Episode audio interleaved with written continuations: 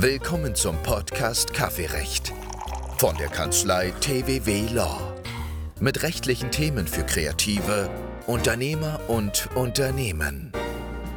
Hallo und herzlich willkommen zum Podcast Kaffeerecht mit mir, Marvin Erifai und Dennis Tölle aus der Kanzlei TWW Law in Bonn. Ja, heute geht es um das Thema Markenrecht. Wir wollen euch einen kleinen Einblick da äh, reingeben, insbesondere weil das Thema vielleicht etwas unübersichtlich wirken äh, mag. Insbesondere für Laien wollen wir da euch bei der Hand nehmen, ein bisschen gucken, dass wir da das aufdröseln können. Ganz genau. Und ähm, weil das, wie du gesagt hast, schon ein bisschen äh, unübersichtlich ist, ähm, haben wir uns überlegt, dass wir das so ein bisschen strukturieren in unterschiedliche Themenpunkte und uns ähm, zuallererst mal anschauen, was denn überhaupt so eine Marke sein kann. Dann schauen wir uns an, wie wir eine Marke schützen lassen können und wie das Verfahren dazu aussieht. Das heißt also ganz konkret, wie man denn seinen Markenschutz erlangen kann und im Ergebnis auch, was ich denn da in der Praxis mitmachen kann. Das ähm, korrespondiert so ein bisschen mit der Frage, warum lasse ich überhaupt eine Marke schützen? Das ist nicht immer zwingend erforderlich, aber ähm, in vielen Fällen vielleicht dann doch äh, ein im Ergebnis etwas einfacher Rechtszustand, als äh, wenn man es nicht tun würde. Insofern ähm, lass uns gerne direkt einsteigen mit der Frage, was denn Marken überhaupt sind. Da würde ich vielleicht zum, zum Beginn einfach die, die gesetzliche ähm, Definition bzw. die gesetzliche Angabe dazu wiedergeben. Und zwar sagt das Gesetz, dass eine Marke alle Zeichen sein können, insbesondere Wörter, einschließlich Personennamen, Abbildungen, Buchstaben, Zahlen, Klänge, dreidimensionale Gestaltungen, die Form einer Ware, äh, die Form der Verpackung oder sonstige Aufmachung, Farben und Farbzusammenstellungen. Also ein relativ äh, umfangreicher Bereich. Was wir uns merken, ist im Prinzip alle Zeichen ähm, und wie wir ja aus äh, der Vorlesung sozusagen, äh, der, den Jura-Vorlesungen kennen, ähm, die, das Keyword ist hier vielleicht das Wort insbesondere in der Norm. Das ähm, steht immer dafür, dass eine Aufzählung, die das Gesetz macht, nicht unbedingt ähm, abschließend ist. Das heißt, was wir jetzt aufgezählt haben, wirkt jetzt schon relativ abschließend. Äh, man kann sich vielleicht nicht unbedingt vorstellen, was da noch so drunter fallen soll. Es ist aber nicht abschließend. Es ist rein, rein theoretisch, wenn Zeichen auftauchen, die so noch nicht vom Gesetz umfasst sind, wäre das auch möglich, die einzutragen bzw. die zu schützen. Genau. Also es gibt da, ich will nicht sagen regelmäßig, aber es gibt jedenfalls gelegentlich auch mal neue Markenformen, die auftauchen, die da auch noch nicht drin, äh, drin aufgezählt sind. Der Klassiker, muss man natürlich sagen, sind, sind äh, Wortfolgen oder einzelne Wörter, äh, bestimmte Abfolgen, die Kombination aus, aus grafischen Darstellungen und Wörtern. Und besondere, ja, ich sag mal, besondere Aufmerksamkeit in der Vergangenheit haben auch Farbmarken äh, bekommen, weil es da eben darum ging, dass man so, ich sag mal, klassische Farben, die man mit bestimmten Unternehmen verbindet, dann auch markenrechtlich geschützt werden sollten. Also ne, Sparkasse zum Beispiel, da gibt es eben ein Rot, dann gibt es ähm, die Firma ähm, äh, Bayersdorf, die eben ähm, die, zum Beispiel Nivea-Produkte herstellt und die haben ein bestimmtes Blau und äh, die Telekom mit der Farbe Magenta. Und da gab es dann eben, ich sag mal, ein paar Streitigkeiten auch darüber, wie weit denn dieser Schutz tatsächlich gehen sollte. Und all dies ist aber eben dann im Markenrecht passiert, ähm, einfach dann um bestimmte Markenformen. Ähm, ja, und wie du es jetzt auch schon gesagt hast, äh, sind ja Wortmarken, also Wörter, so wahrscheinlich mit der Praxis relevanteste Anwend Anwendungsbereich für Markenschutz. Ähm, dann stellt sich natürlich so ein bisschen die Frage, welche Wörter sind eigentlich schutzfähig? Und ähm, das können auch Personennamen sein, was vielleicht auf den ersten Blick nicht ganz einleuchtend ist. Aber ja, es können auch Personennamen sein. Was nicht sein können, zumindest wäre das jetzt meine Frage, sind rein beschreibende Wörter, nicht wahr? Ja, also das ist so einer der klassischen ähm, ähm Ausschlussgründe, die wir uns nachher auch noch anschauen, dass man bei, bei Wortzeichen immer so ein bisschen darauf achten muss, dass ich nicht ein Wort schützen lassen möchte, das für die Ware oder Dienstleistung, für die das dann stehen soll oder genutzt werden soll, äh, glatt beschreibend ist. Das heißt also, ich könnte das Wort Apfel nicht für Äpfel eintragen. Es gibt da ja auch eine amerikanische Firma, die äh, das englische Wort entsprechend umfangreich geschützt hat. Ähm, für Computer kann ich das natürlich machen, aber ähm, ich könnte Apple jetzt nicht für Äpfel schützen lassen, weil das ist eben glatt beschreibend und da sagt man, dass das freihaltungsbedürftig ist und eben äh, diese Worte frei verwendet werden sollen und nicht von irgendjemandem ähm, über das Markenrecht dann monopolisiert werden sollen. Das heißt, wir hätten unseren Podcast nicht Podcast nennen können und diesen Namen Podcast einfach äh, schützen lassen können. Ist das, was du mir sagen möchtest? Ähm, das äh, wäre vermutlich schwierig geworden, wenn wir das Wort Podcast für, für die äh, Erstellung von Podcasts äh, schützen lassen wollten. Das dürfte schwierig werden. Da gibt es sicherlich äh, eine Beanstandung, ja. Schade. Ja, gut. Ähm, dann stellt sich natürlich im äh, Folgenden auch die Frage, wie weit reicht eigentlich mein Markenschutz? Also wir kommen gleich noch dazu, wie eine Marke eingetragen wird, wie die geschützt wird. Aber ähm, davor kann man schon mal so ein bisschen die Frage stellen, naja, wenn ich jetzt hier zum, äh, in, in Deutschland eine Marke schützen lasse, wie weit reicht dieser äh, Schutzbereich? Und das kommt drauf an, wie so häufig in, ähm, in den Rechtswissenschaften. Äh, das kommt drauf an, und zwar kommt es darauf an, wie, inwieweit man die Marke auch schützen lassen möchte. Das heißt, man kann sie nur hier in Deutschland schützen lassen. Dann ist auch nur der deutsche Markt in Anführungsstrichen ähm, davon umfasst von dem Schutzbereich. Man könnte auch den Schutzbereich auf die komplette EU ähm, auf, ausweiten. Dann müsste man den, die Markenanmeldung bei der EUPO machen. Das ist die ähm, zuständige europäische Behörde, die sitzt äh, in Alicante, soweit ich weiß. Und man kann natürlich auch zahlreiche internationale Länder noch dazu hinzunehmen oder auch versuchen, weltweit die Marke schützen zu lassen. Das kommt natürlich dann auch immer darauf an, wie viele Kosten man auf sich nehmen möchte oder ob man überhaupt weltweit auftreten möchte. Ja, genau. Also wir haben äh, eine Anfrage, die, die ja, nicht regelmäßig kommt, aber die schon häufiger auftaucht von Mandanten, ist, ähm, dass man sagt, okay, ja, wir wollen jetzt hier unser Zeichen ähm, oder unser Logo, unser was auch immer, äh, auf jeden Fall weltweit schützen lassen. Und das ist immer so ein Punkt, also der weltweite Schutz einer Marke, also will mich da jetzt nicht zu weit aus dem Fenster lehnen, ist, äh, ist nicht möglich ähm, weil man eben bestimmte Bereiche hat, in denen ein Markenschutz von hier aus auch ähm, nicht umsetzbar ist. Man kann große Bereiche schützen, aber in der Tat ist es für die Eintragung internationaler Marken schon relativ, ähm, relativ großer Aufwand, weil man über Deutschland und die EU hinaus natürlich viele Länder hat, die dann auch unterschiedliche Voraussetzungen für so eine Eintragung haben. Das fängt schon bei der Schweiz an.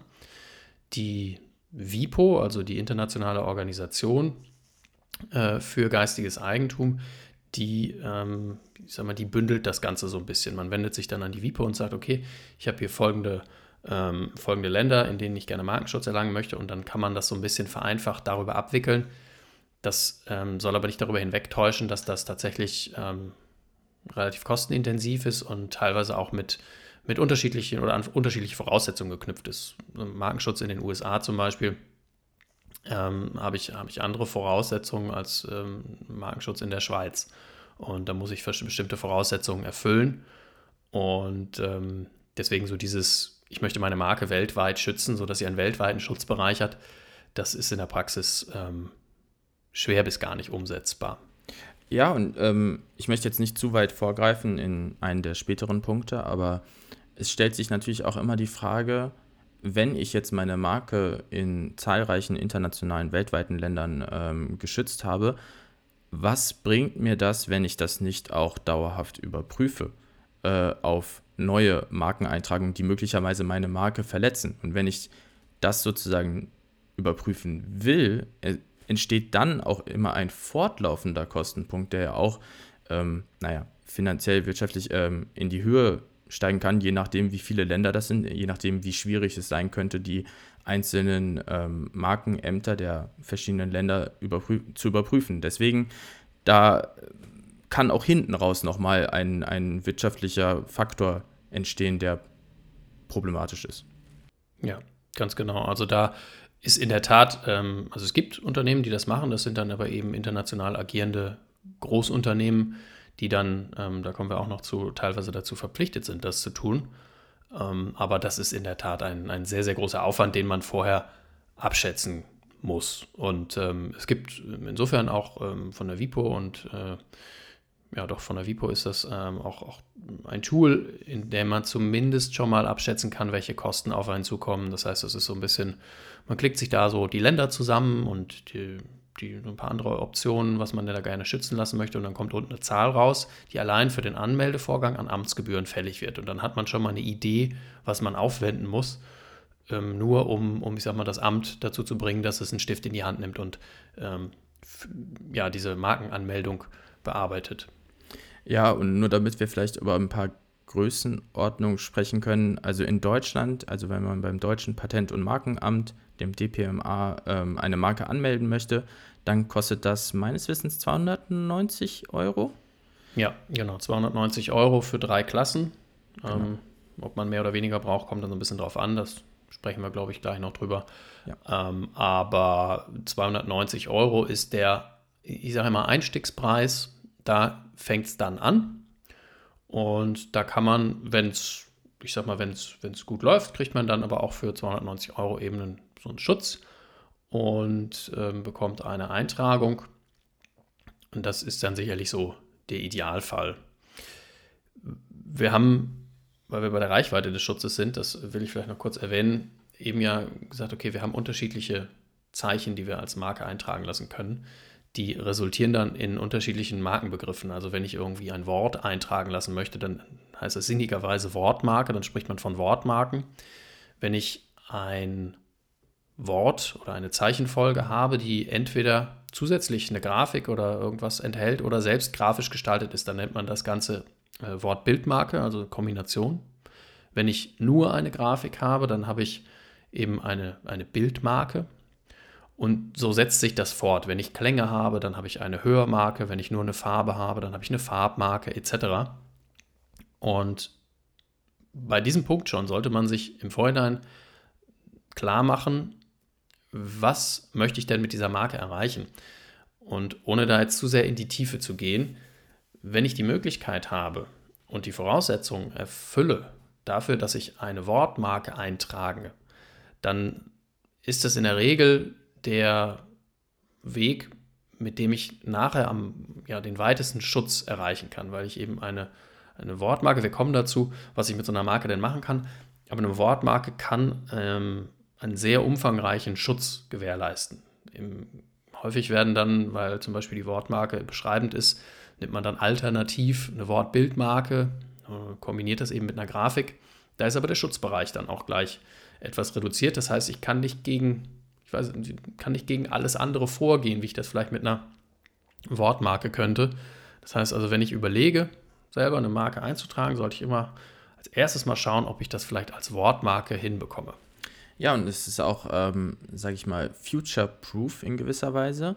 Denn wenn ich ähm, einen bestimmten Schriftzug, vielleicht irgendwie einen Unternehmenstitel oder sowas schützen lassen möchte und dann habe ich jetzt Stand 2023 habe ich eine bestimmte ähm, Ausgestaltung davon und dann sage ich, na gut, dann mache ich eine Wortbildmarke und äh, schütze genau diese Ausgestaltung, aber in fünf bis zehn Jahren ähm, komme ich auf die Idee, dass mal wieder ein bisschen, ein bisschen Erneuerung ähm, notwendig ist und möchte eine neue Ausgestaltung meines Schriftzugs haben, dann müsste ich das auch wieder neu schützen lassen. Wenn ich nur die Wortmarke geschützt habe, dann ist per se erstmal der Schutz dieses neuen Schriftzugs auch davon umfasst. Ja, dann ähm, sind wir, glaube ich, auch schon so, so ganz leicht in unseren zweiten Themenpunkt äh, äh, reingeschlittert. Da können wir gleich anknüpfen und uns nämlich mal kurz ähm, ja, mit, diesem, mit diesem Schutz beschäftigen. Denn ähm, wenn ich ein Zeichen eintragen lasse als Marke oder anmelde als Marke, dann ist erster ganz wichtiger Punkt, dass ich sage, wofür möchte ich das denn eintragen lassen? Das heißt, es gibt ein sogenanntes Waren- und Dienstleistungsverzeichnis, was ich erstellen muss, ähm, parallel zur Anmeldung, das ich dann mit der Anmeldung einreiche. Und da gibt es unzählige Klassen, in die das eingetragen ist, in denen es dann wiederum noch viel mehr Bezeichnungen für unterschiedliche Waren und Dienstleistungen gibt. Da ist man, wenn man, wenn man das erklärt, meistens in diesen Bereichen, ja, ich habe irgendwie, weiß ich nicht, ich habe Computer, ich habe Autos, ich habe äh, Pullover, Hosen etc., ähm, die ich dann wählen kann. Aber das geht noch viel, viel, viel, viel stärker in die Tiefe. Also sehr spezielle Dienstleistungen ähm, sind da abgebildet, die man dann wählen kann. Auch da gibt es ähm, glücklicherweise Tools, die einem online die Möglichkeit geben, das Ganze, ja, ich sag mal, ähm, zu durchsuchen, zusammenzustellen, diese Liste zusammenzuklicken. Und dann habe ich nachher ein Verzeichnis, das dann auch im Idealfall abbildet, was ich damit machen möchte. Und im Idealfall auch konform aller Voraussetzungen ist. Das heißt, ähm, dass das nicht nur auf der deutschen Ebene akzeptiert wird, sondern auch auf internationaler Ebene. Das ist dann für Folgeanmeldungen etc. besonders wichtig. Ja, und ähm, wichtig bei diesem Punkt ist es wahrscheinlich auch zu sagen, dass ähm, es, man nach außen hin auftreten muss in diesen Bereichen, die man eingetragen hat äh, in dem Waren- und Dienstleistungsverzeichnis. Ähm, vielleicht ein gutes praktisches Beispiel ist der Begriff der Büroarbeiten, äh, der, den man im Rahmen der, der Dienstleistung schützen kann. Ich glaube, es ist Klasse 35. Ähm, dieser Begriff der Büroarbeiten, den sieht man immer mal wieder, dass Leute den, ähm, dass der eingetragen ist für eine Marke, aber eigentlich nach außen hin auftreten, tut diese Marke nicht im Sinne von, ich biete die Dienstleistung Büroarbeiten unter dieser Marke an, sondern vielmehr ist das etwas, was sozusagen intern geschieht. Also ist das Eintragen dieses Beispiels ähm, ist nicht unbedingt notwendig im Rahmen des Waren- und Dienstleistungsverzeichnisses, um diesen Schutz zu generieren, so wie man ihn möglicherweise möchte. Den Schutz möchte man ja gerade für Dinge generieren, ähm, in denen man nach außen hin auftritt. Also wie du gerade gesagt hast, ich verkaufe Computer, dann trage ich Computer ein. Ja, genau. Also das, das ist so tatsächlich das, äh, ein Punkt, den man häufig findet. Mit jeder, ähm, mit, mit jeder unternehmerischen Tätigkeit geht natürlich auch eine Verwaltungstätigkeit einher und eine, also auch Marketing mache ich für, für viele Bereiche, wenn ich, wenn ich äh, Computer am Markt anbiete. Ähm, aber tatsächlich sind einige Dienstleistungen, die man da manchmal findet, gar nicht notwendig einzutragen, weil man diese Dienstleistungen unter der Marke gar nicht anbietet.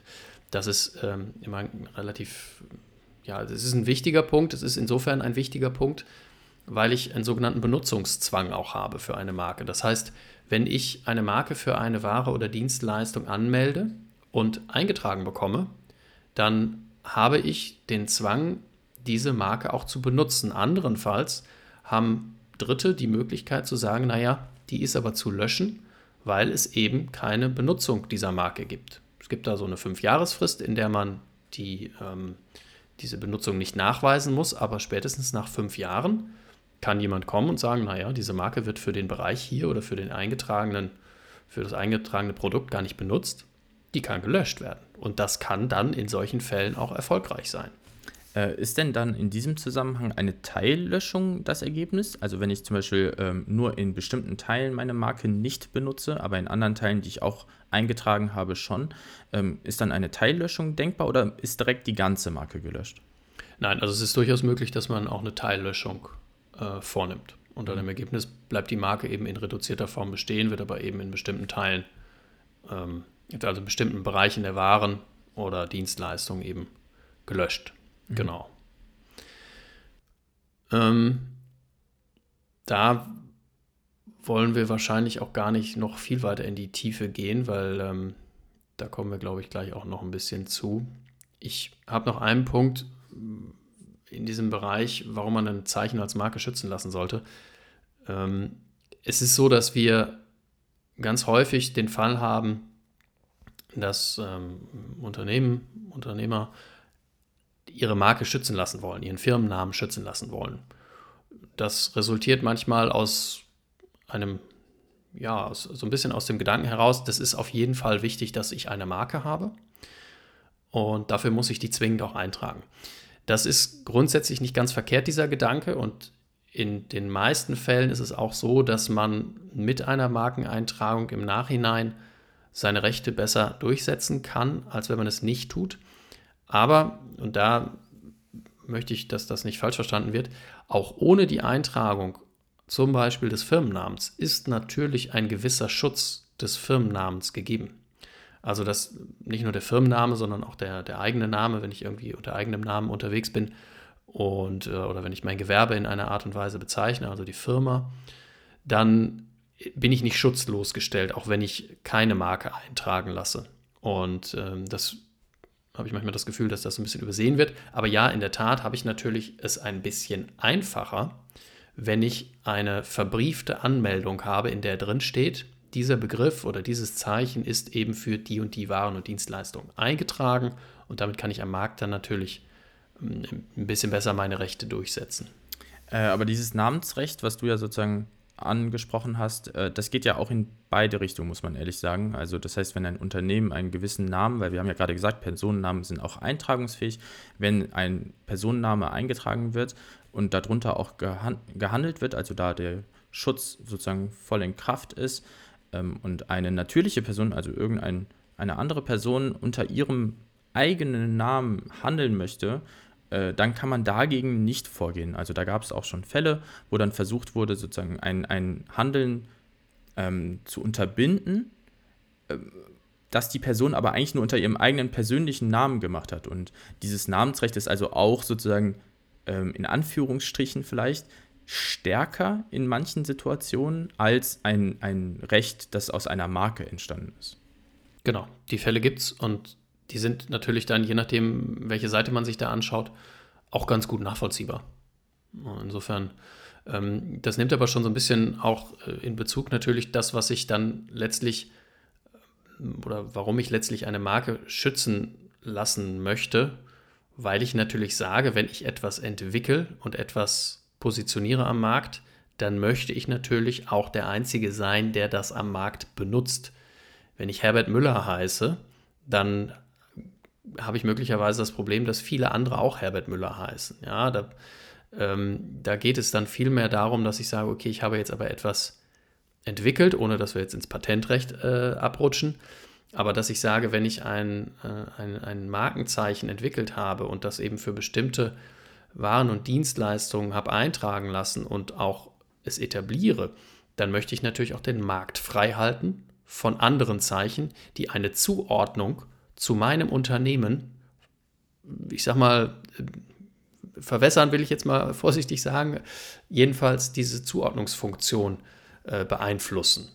Ähm, zu dem Punkt des Verwässerns kommen wir noch, aber ähm, das ist ja so die, die Markenfunktion, die, die ganz vorne steht. Die Zuordnung dieser Marke zu meinem Unternehmen. Das ist, das ist wichtig. Und das darf nicht negativ beeinflusst werden. Ansonsten habe ich natürlich die Möglichkeit zu sagen, okay, da möchte ich gerne eingreifen. Insoweit ist es natürlich auch immer ratsam, ähm, Namen oder Marken zu wählen, die, oder Zeichen zu wählen, ist eigentlich das bessere Wort, äh, die in gewisser Weise ein Alleinstellungsmerkmal haben. Ähm, äh, damit hilft man sozusagen seiner Schutzfähigkeit und seinem Markenschutz im Nachhinein aus, wenn man im Vorfeld sozusagen ein Zeichen versucht zu schützen, das in irgendeiner Weise besonders ist, damit eben nicht die Verwechslungsgefahr ähm, hinten raus ein Problem darstellen könnte, zu der wir auch noch später kommen werden. Einen ähm, interessanten Punkt, den ich jetzt noch mal herausstellen wollte, ähm, ist der Unterschied zum Urheberrecht. Ähm, und zwar da haben wir auch schon mal drüber geredet in einer anderen Folge. Ähm, Urheberrecht, also die Rechte des Urhebers entstehen dadurch, dass das Werk überhaupt geschaffen wird. Und das ist ja gerade der entscheidende Unterschied zum Markenrecht, ähm, da die, die Markenrechte erst dadurch entstehen, dass eine Eintragung und Publikation erfolgt ist und dann sogar eine gewisse Schonfrist, in der ähm, Widersprüche möglich sind durch andere Dritte, ähm, abgelaufen ist. Also das, das volle Markenrecht entsteht erst dadurch, dass ich eine Eintragung beim zuständigen Markenamt vorgenommen habe. Das ist eben der entscheidende Unterschied zum beispielsweise Urheberrecht. Das Markenrecht ist dahingehend aber sehr ähnlich zu allen anderen ähm, Rechten des geistigen Eigentums. Also äh, auch das Patentrecht ist zum Beispiel in der Hinsicht gleich. Ja, das ist, also man darf nicht unter den Tisch fallen lassen, dass es natürlich schon auch ein Markenrecht geben kann, das nicht durch Eintragung entsteht. Also es, es gibt Rechte, die ähm, auch durch eine Benutzung und Verkehrsdurchsetzung entstehen können. Da habe ich aber in der Praxis immer das Problem, dass ich beweisbelastet bin, dass dieses Recht besteht, dass die Voraussetzungen vorliegen. Bei einem eingetragenen Markenrecht, also ja, blöd gesagt, kann ich ähm, die Urkunde zeigen und habe es damit belegt, dass ich Markeninhaber bin.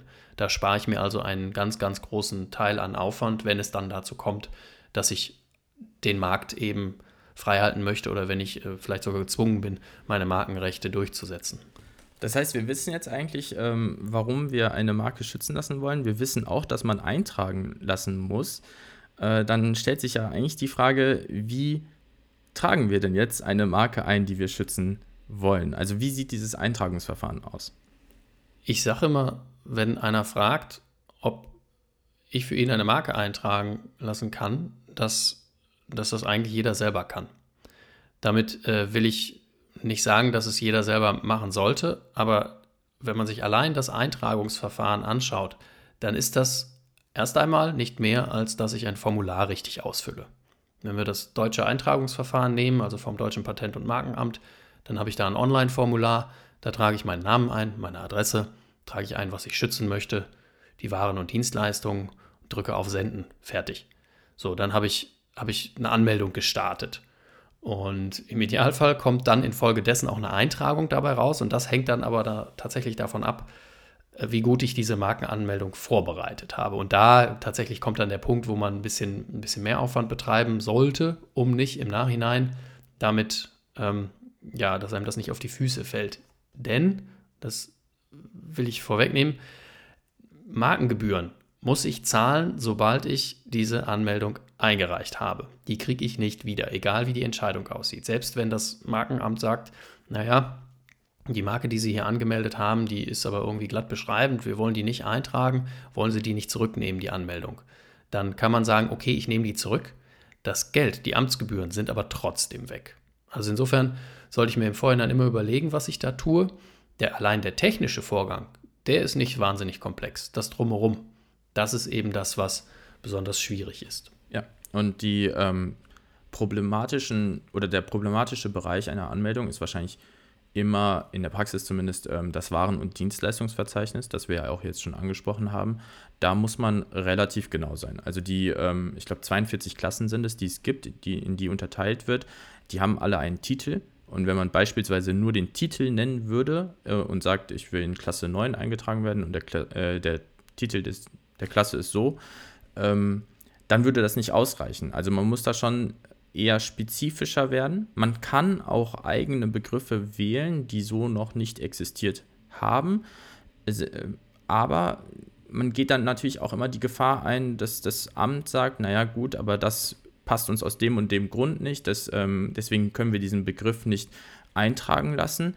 Ähm, deswegen gibt es sozusagen vorgefertigte Verzeichnisse, in denen alle Begriffe äh, in denen die Begriffe enthalten sind, die schon mal eingetragen wurden.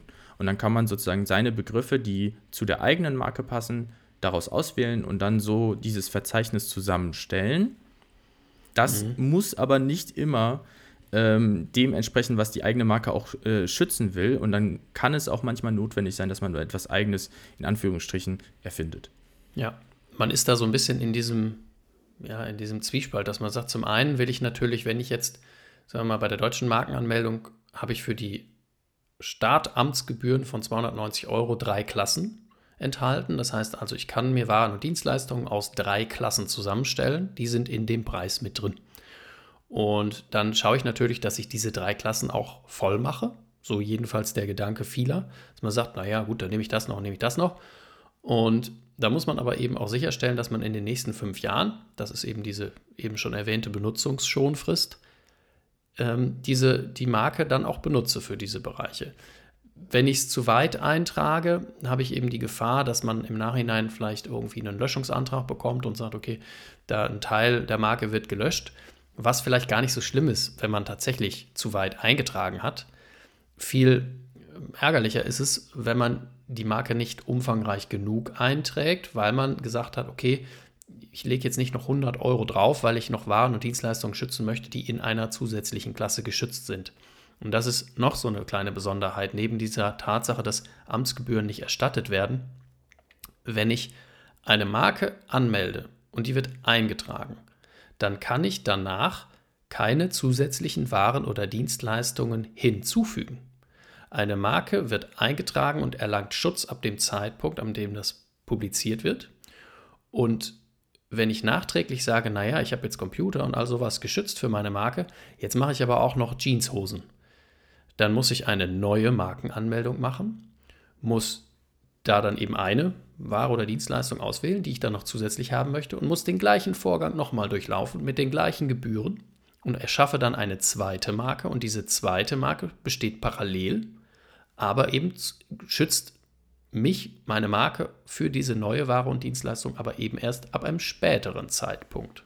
Und nicht nur muss man diese ganzen Gebühren nochmal durchlaufen, sondern man muss auch ähm, die Fristen nochmal durchlaufen. Das heißt, wenn in der Zwischenzeit jemand anderes eine Marke eingetragen haben sollte und ähm, die im Prinzip ähnlich, sehr ähnlich ist und aber Jeans geschützt hat, in diesem Beispiel, dann könnte es sein, dass äh, der wiederum, diese Person wiederum ähm, Widerspruch einlegen könnte gegen die eigene zweite Marke, die Jeans schützen soll. Also das ist ähm, so ein bisschen die Gefahr, die damit einhergeht, ähm, man selber würde natürlich nicht mit seiner Marke äh, wiederum Widerspruch gegen seine eigene Marke einlegen. Äh, das wäre sinnlos.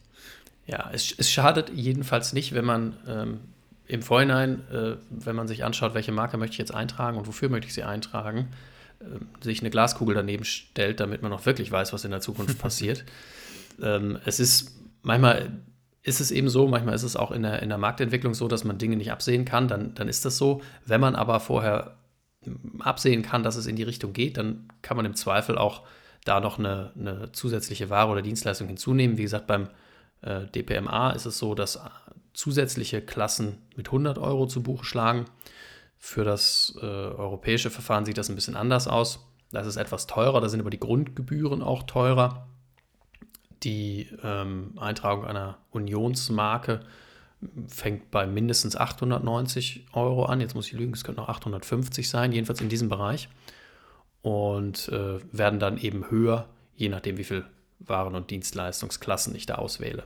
Ja, ähm, natürlich muss man bei einer Unionsmarke auch sagen, dass dadurch der ganze europäische Raum äh, abgedeckt ist, was natürlich einen immensen Schutz darstellt. Ähm, hinsichtlich der Waren- und Verkehrsfreiheit ist es ja sehr häufig so, dass man seine ähm, seine Geräte, seine Waren eigentlich nicht nur auf dem deutschen Markt anbietet.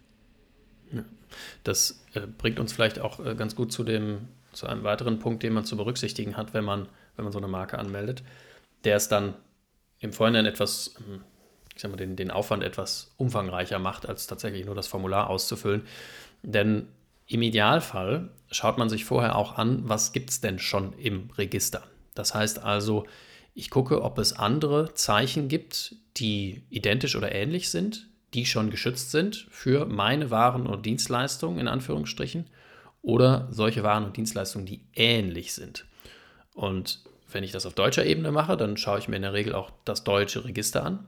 Wenn ich das auf der europäischen Ebene mache, dann schaue ich mir nicht nur das EU-Register an, sondern im Idealfall auch die Register der Mitgliedstaaten.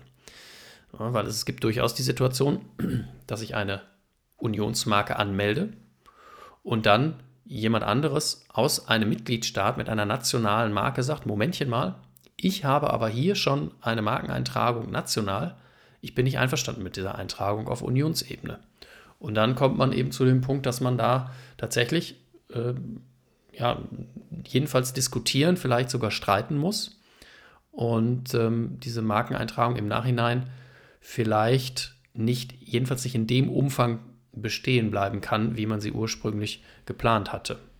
Ja, und an dieser Stelle lohnt es sich vielleicht jetzt endlich mal ähm, den Widerspruch, den wir jetzt schon häufiger genannt haben, zu erklären. Und zwar läuft eine Markeneintragung zeitlich gesehen so ab, dass die, ähm, der Antrag gestellt wird beim Amt, dann ähm, bekommt man hoffentlich eine ähm, positive Be Bewilligung des, der Eintragung und dann erfolgt eine, die sogenannte Publikation. Und nach dem Zeitpunkt der Publikation hat man, äh, ich meine, drei Monate Zeit, ähm, haben andere, dritte drei Monate Zeit, gegen die Eintragung der Marke Widerspruch einzulegen. Und das tritt sozusagen ein neues Verfahren in, äh, los, bei dem die Marke in Anführungsstrichen angegriffen wird und möglicherweise dann auch verhindert wird, dass die Eintragung sozusagen bestehen bleibt. Genau. Also das ist, wenn man selber Markeninhaber ist, nicht unüblich, dass man dann auch eine Überwachung der eigenen Marke vornimmt, dass man eben sagt, okay, ich möchte gerne informiert werden, wenn andere Marken eingetragen werden, die meiner Marke ähnlich oder identisch sind, weil ich möchte mir dann vorbehalten, dass ich Widerspruch einlege. Und das passiert regelmäßig, dass man dann ähm, eine entsprechende Mitteilung bekommt, dass man sich überlegen kann, okay, dagegen möchte ich gerne Widerspruch einlegen. Und dann kann man eben eine andere Marke binnen dieser drei Monate auch wieder zu Fall bringen. Und deswegen ist es aus umgekehrter Sicht eben sehr sinnvoll, im Vorhinein zu schauen, was habe ich denn schon alles eingetragen. Das kann, je nachdem, was ich da, wenn wir die Wortmarke nehmen, was ich für einen Begriff habe, kann das natürlich ein, ein sehr umfangreicher Prozess sein.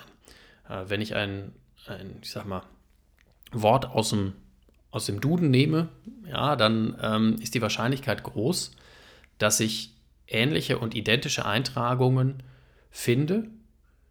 Ob die dann in den gleichen Waren- und Dienstleistungsklassen stattgefunden haben, das muss nicht zwingend sein. Aber es gibt eine große Anzahl bereits eingetragener Marken und die muss ich mir dann anschauen und muss bewerten, besteht die Gefahr, dass dort Widerspruch eingelegt wird. Und wenn das so ist, dann muss ich mir vielleicht im Worst Case auch überlegen, ob ich meine Marke ähm, abwandle, bevor ich sie eintrage, oder ob ich im Vorhinein vielleicht sogar auf den anderen Markeninhaber zugehe und sage, hm, ich habe hier was ähnliches, wir sind aber in ganz anderen Bereichen unterwegs, ich würde es gerne eintragen lassen, können wir das irgendwie lösen? Ja, und ähm, in so einem Widerspruchsverfahren ist auch der Instanzenzug etwas äh, einzigartig im, im, deutschen, aber auch im europäischen äh, Rahmen. Und zwar, also es wird jetzt ein bisschen technisch, aber nur zur Erklärung, Erläuterung einmalig, ähm, beginnt das Widerspruchsverfahren beginnt vor dem äh, DPMA, vor dem Deutschen Patent, Patent- und Markenamt. Äh, dann in der nächsten Instanz könnte es zum ähm, Bundespatentgericht kommen und äh, in letzter Instanz sozusagen zum äh, Bundesgerichtshof, zum BGH. Auf europäischer Ebene, das war jetzt die deutsche Ebene, und auf europäischer Ebene ähm, gibt es dann den Europä das Europäische Gericht, den EuG, und in nächster Instanz ähm, den Europäischen Gerichtshof, wobei natürlich die erste Instanz die EUPO ist, die schon genannte Europäische ähm, Markenbehörde. Genau.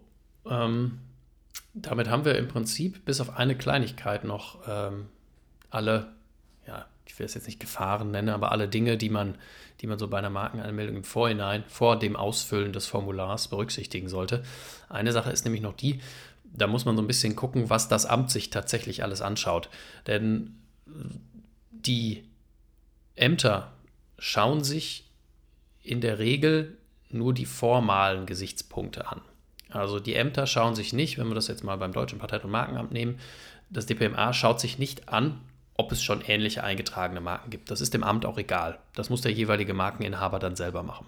Das Amt schaut nur, salopp gesagt, ob das Formular richtig ausgefüllt ist und ob bestimmte sogenannte absolute Schutzhindernisse ähm, vorliegen.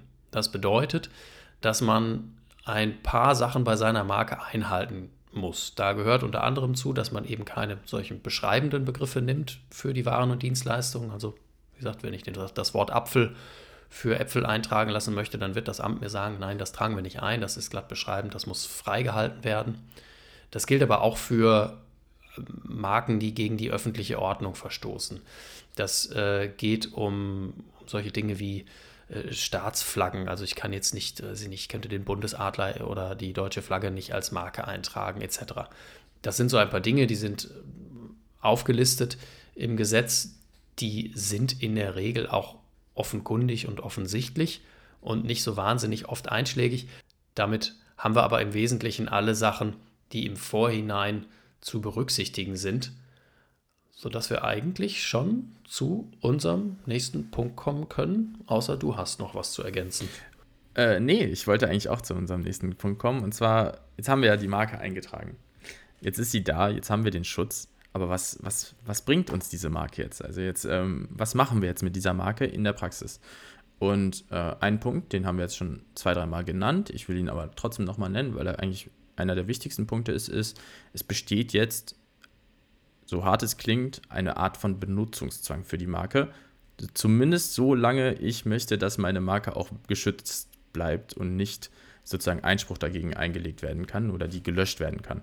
Ähm, Benutzungszwang bedeutet, ich muss mir mein Waren- und Dienstleistungsverzeichnis nochmal anschauen und mich erinnern, was wollte ich mit dieser Marke machen und das dann auch wirklich mit der Marke machen. Also wollte ich Jeans verkaufen und habe das auch entsprechend eingetragen, dann sollte ich mich darum kümmern, dass ich auch auf irgendeinem Markt äh, Jeans verkaufe.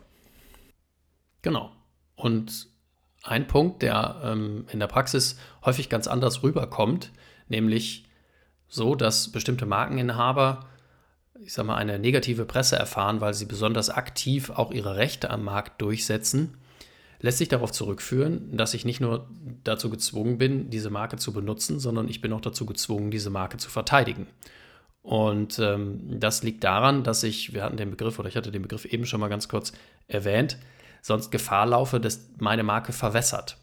Das passiert in der Regel bei besonders mm, bekannten Marken, und bei Marken, die eben so in unseren Sprachgebrauch gelangt sind, dass man überlegt, ob denn da überhaupt nicht schon eine ganze Gattung von Produkten mit gemeint ist, ob die nicht schon so weit in der Öffentlichkeit verbreitet ist, dass der Markenschutz verloren geht.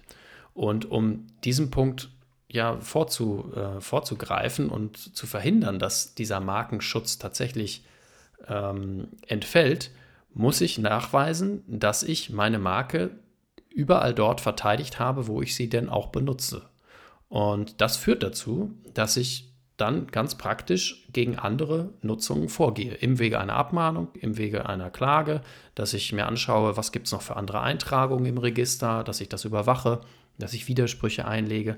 Und das führt dann manchmal eben auch dazu, dass ich, wie ich das eben schon sagte, so ein bisschen negative Presse auch bekomme, weil ich vielleicht auch gegen Sachen vorgehe, die gar nicht so in meinem Bereich liegen, die auch gar nicht so sehr in, in, in meinem Hauptfeld liegen. Es gibt da zum Beispiel ja Apple, die ähm, auch sehr aktiv in der Markendurchsetzung sind und die da auch ähm, schon einige Male aufgefallen sind, weil sie eben auch kleinere Unternehmen, die gar nicht auf dem, auf dem Bereich, äh, ich sag mal, auf dem Schwerpunktbereich von, von Apple, also Hardware und Software, tätig sind, aber ähm, Apple auch insofern ein bisschen gezwungen ist, einer Verwässerung entgegenzuwirken, indem sie eben besonders, ähm, ja, besonders stark gegen andere Nutzungen vorgehen.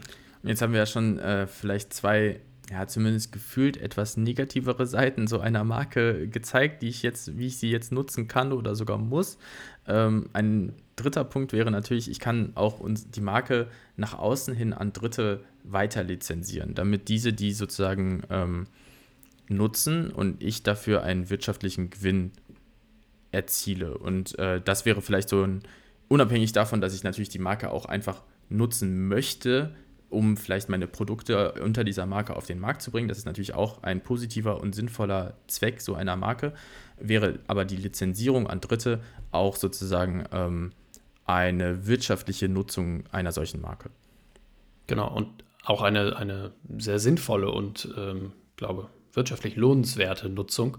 Denn wenn ich es zum Beispiel schaffe, eine, eine besonderes, ein, ein besonderes Image meiner Marke aufzubauen, besonderes Vertrauen vielleicht der Öffentlichkeit in diese Marke, dann gibt es natürlich auch ein großes Interesse von anderen zu sagen, okay, ich möchte diese Marke auch benutzen, weil da ist so ein tolles, so ein tolles Image mit verbunden. Das heißt also, wenn ich damit irgendwas mache, dann bin ich automatisch bin ich ja in diesem Glanz mit drin und kann meine Produkte viel besser verkaufen und meine Produkte viel besser am Markt äh, unterbringen, wenn ich diese Marke benutze. Da gibt es so diese klassischen Beispiele, äh, Testzeitschriften, also Stiftung, Öko, Stiftung Warentest und Ökotest etc. Da läuft letztlich ja auch ähm, eine Lizenzierung von Marken, wenn ich das nachher benutzen möchte. Und da profitiert derjenige, der das lizenziert, natürlich stark davon, dass in der Regel ein großes Vertrauen ähm, mit diesen Marken einhergeht und dass man sagt, oh Mensch, wenn's, das ist ja hier Stiftung Warentest, Testsieger, super, da, das muss ja ein gutes Produkt sein. Und damit ich das aber eben bei mir auch aufbringen darf, brauche ich eine entsprechende Lizenz. Ein anderes Beispiel wären wahrscheinlich wieder ähm, gewisse Handyhersteller, die dann in Verbindung, äh, deren Handys im Rahmen von äh, Mobilfunkverträgen äh, angeboten werden. Also wenn man Werbung sieht von ähm, Telekom, Vodafone, die dann aber auch immer eine Werbung von einem Apple iPhone oder möglicherweise einem Samsung Galaxy ähm, beinhalten, dann ist das natürlich auch eine Form von Lizenzierung. Weil Apple hat natürlich ähm, Tele der Telekom dann erlaubt, ein solche, eine solche Werbung zu machen und sich das wahrscheinlich auch finanziell ausgleichen lassen haben. Das wäre jedenfalls möglich und glaube ich auch sehr sinnvoll. Ja. Ähm, ja, das sind so die drei Punkte, die, ähm, die damit einhergehen. Wenn ich ähm, eine Marke eingetragen, angemeldet und eingetragen bekommen habe, dass ich sie nutze, dass ich sie verteidige und dass ich sie zum Beispiel an Dritte lizenziere. Und ähm, damit haben wir, glaube ich, auch die wesentlichen Aspekte rund ums Markenrecht abgegrast, sage ich mal. Also es gibt bei jedem Punkt kann man, kann man noch viel weiter in die Tiefe gehen, aber ich glaube, ähm, uns war wichtig, dass man so ein paar Punkte, also wie melde ich so eine Marke an, was gibt es für Markenformen, was muss ich machen, wenn ich sie habe und ähm, dass wir die so ein bisschen rüberbringen. Ich möchte nicht ausschließen, dass wir uns mit einzelnen Punkten auch in der Tiefe nochmal in einer gesonderten Folge äh, beschäftigen, weil es da, glaube ich, auch noch einige Punkte gibt. Aber im Wesentlichen haben wir damit, glaube ich, alles und können zu unserer Region, äh, zu unserer Region, nicht zu unserer Region, sondern zu unseren Urteilen kommen. Wir haben nämlich auch heute wieder zwei Urteile mitgebracht und da wollen wir mal hören, was es dort gibt.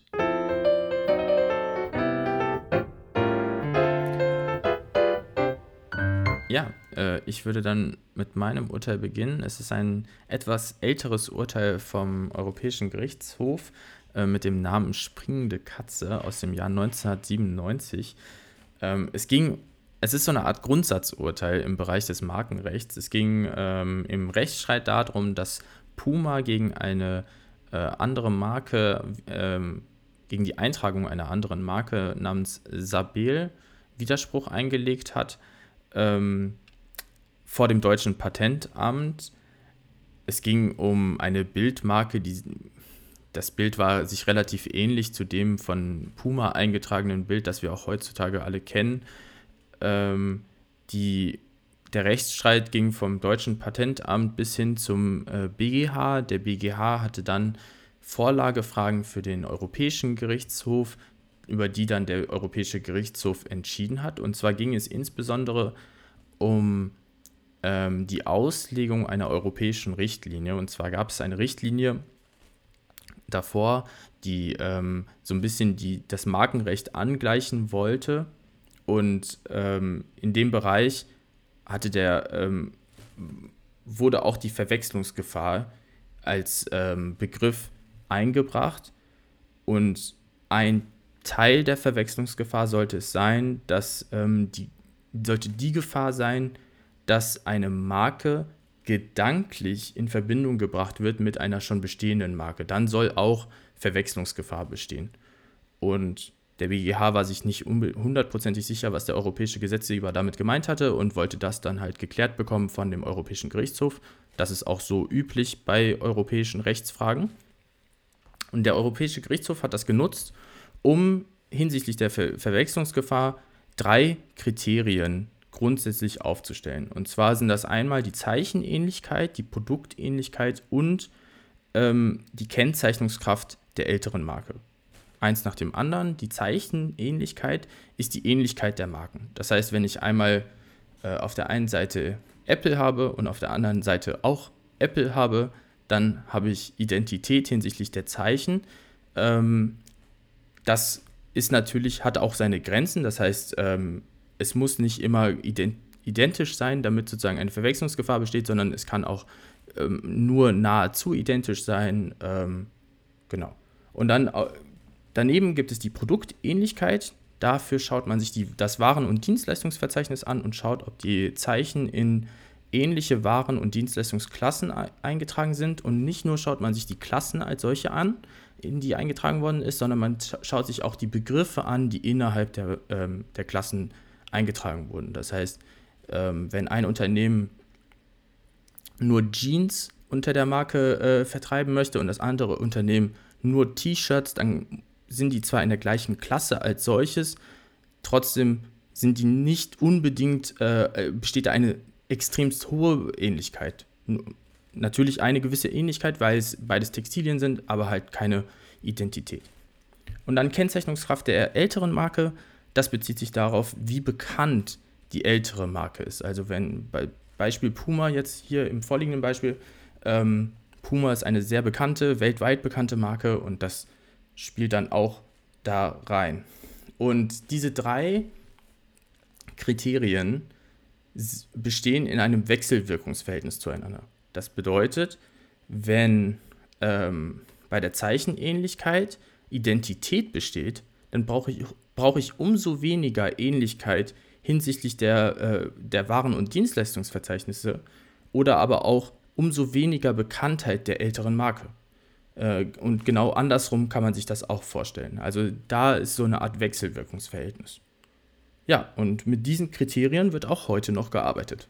Ja, das ist so ein Punkt, der man, glaube ich, dann auch äh, im Rahmen dieser vorherigen Prüfung dann berücksichtigt. Das heißt, wenn ich gucke, was es denn für Marken schon gibt, die eingetragen sind, bevor ich meine eigene eintrage, dann sind das ja eben genau die Punkte, die ich mir anschaue. Ist das Zeichen ähnlich? Sind die Waren und Dienstleistungen ähnlich, die ich da eintrage? Und wie groß ist die Gefahr einer, ähm, einer, ja, einer Kollision?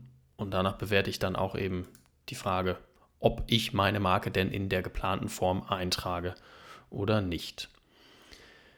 Hm, ein anderes Urteil, ein etwas jüngeres Urteil habe ich mitgebracht. Das ist unter dem Begriff das Malle-Urteil, ähm, obwohl es gar kein Urteil ist, es ist ein Beschluss. Ähm, bekannter geworden. Das ist ein Beschluss des Europäischen Gerichtshofes äh, aus Mitte 2022. Und zwar ging es dabei um den Begriff Malle. Und äh, insofern ist dieser Begriff markenrechtlich etwas durch die Presse gegangen, als dass es eben einen hm, jemanden gab, der den Begriff Malle sich hat eintragen lassen in unter anderem ähm, Warenklasse 9, 35, 38 und 41. Das hilft einem jetzt nicht, also ganz konkret für Tonträger, Werbung, Ausstrahlung für TV- und Rundfunksendungen und für, und das war dann der, der wahrscheinlich knackigste Punkt, für jegliche Partys. So, und äh, jetzt ist es ja nun nicht, äh, nicht neu, dass es äh, diverse Veranstaltungen und Partys äh, gab und gibt, die mit dem Begriff Malle betitelt sind, also Malle-Partys etc. Was dann zu dieser Situation führte, dass der Markeninhaber aus dieser Marke heraus Abmahnungen ausgesprochen hat und gesagt hat, okay, ähm, ihr könnt gerne eure Party Malle-Party nennen. Dafür hätte ich aber ganz gerne dann auch eine Lizenzgebühr. Anderenfalls müsst ihr das bitte unterlassen. Und ähm, da ist nicht nur eine Abmahnung ausgesprochen worden, da sind also diverse Abmahnungen ausgesprochen worden. Und da sind auch diverse Verfahren geführt worden, auf die ich gar nicht ähm, eingehen möchte. Aber ähm, es hat auch dazu geführt, dass der Europäische Gerichtshof sich mit diesem Streit und mit der Frage beschäftigen musste, ob Malle als Markeneintragung denn überhaupt Bestand haben sollte. Und da sind entsprechende Anträge gestellt worden, dass man die Marke für nichtig erklärt. Und das hat der EuGH eben Mitte 2022 auch so entschieden, weil man eben sagte, dass man umgangssprachlich diesen Begriff Malle für Mallorca versteht. Und dementsprechend hat das Markenamt gesagt, das ist ähm, ein Indiz dafür, dass der Begriff Malle auch im deutschen Sprachgebrauch angekommen ist. Ja, also wenn wir diesen Begriff verwenden, dann meinen wir damit Mallorca und damit sind wir in einem Bereich, der freihaltebedürftig ist und der eben nicht durch ein Markenrecht geschützt werden soll und monopolisiert werden soll. Jeder soll eben sagen können, okay, ich habe hier eine Malle-Party und niemand soll durch eine Markeneintragung dann dagegen vorgehen können. Das ist im Ergebnis, glaube ich, auch eine, eine ja, ich nenne es mal eine richtige Entscheidung, ähm, es gibt viele andere Begriffe, die in der Vergangenheit äh, genutzt worden sind, um markenrechtlich ähm, da ja, sich schützen zu lassen und dann auch gegen Dritte vorzugehen, bei denen man auch darüber diskutieren kann, ob das nun, nun ja, zulässig ist oder nicht. Ähm, da kommt es natürlich immer so ein bisschen auf die Seite an, die man da gerade ähm, ja, vertritt oder die Seite, die, äh, deren Interessen man da verfolgt. Das äh, sehen die einen so und die anderen so. Im Bereich ähm, der Marke Malle ist es aber eben entschieden, dass diese Marke nichtig ist und Malle-Partys Malle-Partys heißen können, ohne dass da irgendwie eine Abmahnung zu befürchten ist. Jedenfalls nicht aufgrund einer Markeneintragung. Ja, dann äh, sind wir damit auch am Ende der Folge angelangt. Äh, wie immer findet ihr alle Infos in den Show Notes. Ähm, dort findet ihr auch die Verweise zu den besprochenen Urteilen. Alles, alle aktuellen Folgen, ähm, alle bisherigen Folgen findet ihr auch zum Nachlesen auf kaffeerecht.de. Eine eigene Anmerkung noch kurz. Ähm, heute haben wir mal ein bisschen was anderes ausprobiert, indem wir einen groben Überblick gegeben haben über ein bestimmtes Rechtsthema, hier jetzt das Markenrecht. Wenn das euch gefallen hat, dann gerne Feedback an uns. Wenn euch das nicht gefallen hat und wenn ihr lieber wieder spezifischere Themen äh, hören wollt, dann können wir das auch gerne machen. Dann auch gerne Feedback an uns. Und das war es dann von mir und bis zum nächsten Mal. Ja, auch von meiner Seite. Ähm, meldet euch gerne mit Kritik, konstruktiver Kritik etc.